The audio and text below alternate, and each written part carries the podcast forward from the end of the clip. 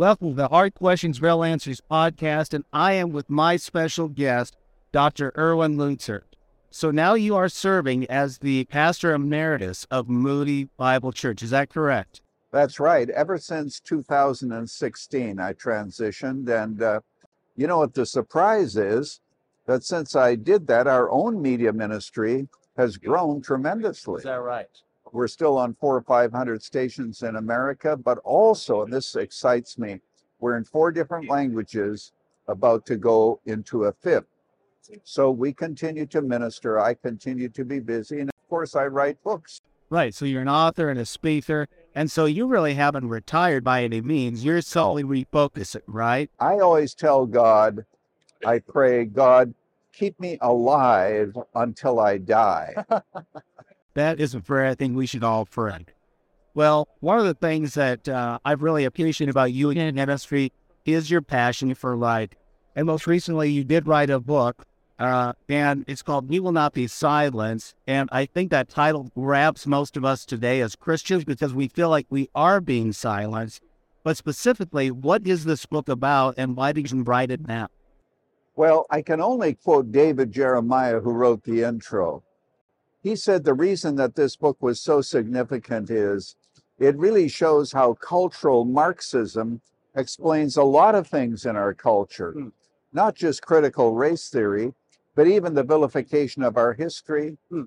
freedom of speech, propaganda, socialism. All these themes are covered in the book. And here's what's uh, interesting, Nat.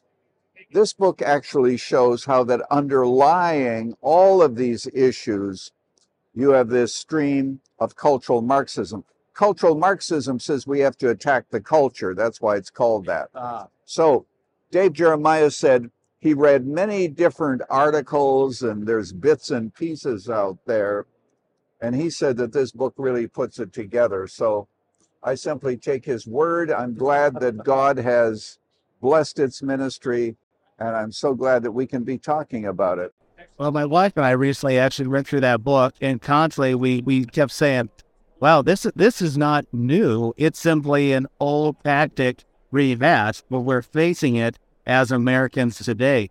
And so, one of the common questions I get as a pastor and as a teacher back to the Bible is okay, so really, what is happening to Christianity in America today? But how do we respond to it? Because it seems like we the, our, our faith is getting almost ripped out from under us. We didn't have the opportunity to speak up anymore. So, how would you answer those questions? Well, do you have five hours? Let's go. Let's go. Let's begin with at least a few minutes. Yeah, let's do it. The thing is this that our culture is disintegrating for a number of different reasons. You have the impact of secularism, you have the impact of technology. The cell phone in your teenager's hand will do more and more to inform his or her worldview than an hour of church and an hour of Sunday school. Hmm. So you have all these conflicting voices. And the big question today is who can you really trust? Uh. So young people are uh, actually, they are confronted with a myriad of options. Hmm. And so one of the things that we have to do is this we have to help them to look at the culture hmm to accept what we can't accept, what we should accept, but to reject much of it.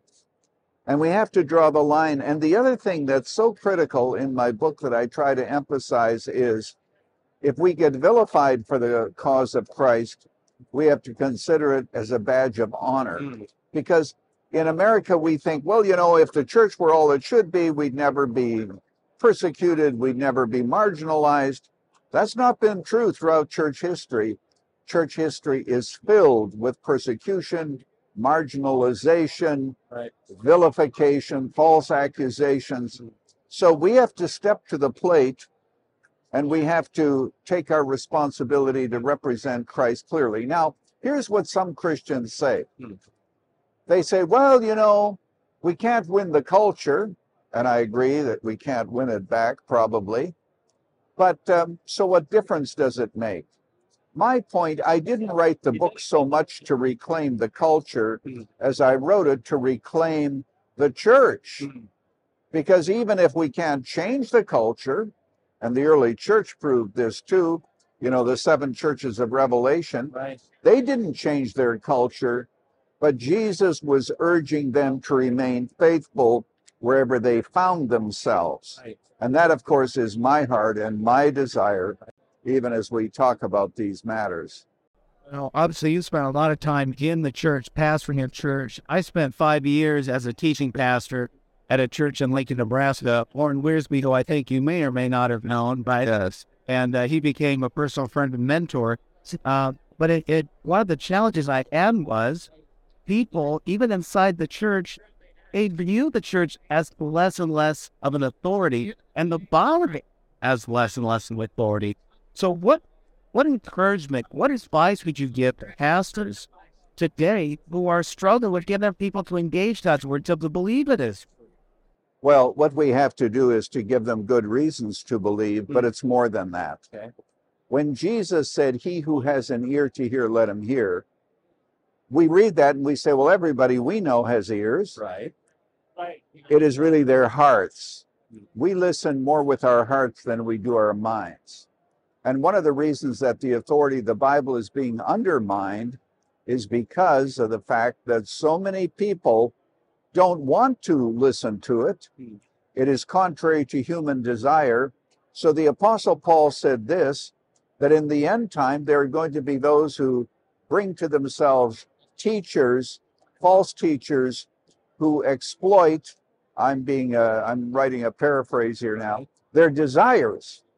So we have desire-driven theology. Uh-huh. That's why you have churches, of course, that bow to the LGBTQ community agenda. Right. And they don't realize that they're doing this because of a false view of love. Hmm. I point out in the book that love can be evil. Yes. Adam and Eve, when they fell in the garden, they didn't stop loving. They just started to love all the wrong things lovers of pleasure, lovers of money, lovers of self. So just because something is loving does not make it right. Right. So here, here's the issue that we need to confront in today's culture. What is most important, truth or tolerance? Hmm. And we need to confront people with that. Yeah, it seems like tolerance is a badge of honor for the churches today, but they are compromising left and right. So as we close out our time today, one of the questions that I often get, it goes back to this issue of critical race theory, functional Marxism, the influence of the world into the church, is know when it's time to leave the church? Well, I think that you should stay in a church, even if it has some of these elements, if you think that you can be a positive voice for change. If it goes too far and you can't, then try to find a church that is more faithful to the scriptures. But I have to tell you, it's difficult sometimes. And uh, everybody needs to make up their own mind, but we need to be able to draw a line and say this much, but no further. And ultimately, as Christians, we won't be silenced, even in our own church, right?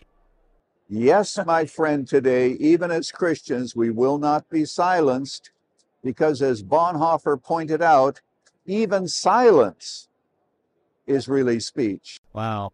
Bravo. If people want to learn more about that book or get a copy, where should they go?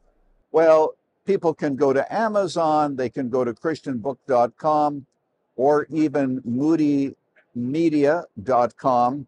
And uh, in these ways, the book is widely available across many different platforms. Dr. Lutzer, would you mind coming back on our show again? That'd be great. Wonderful. We'll have you on again. Thank you guys for listening and watching.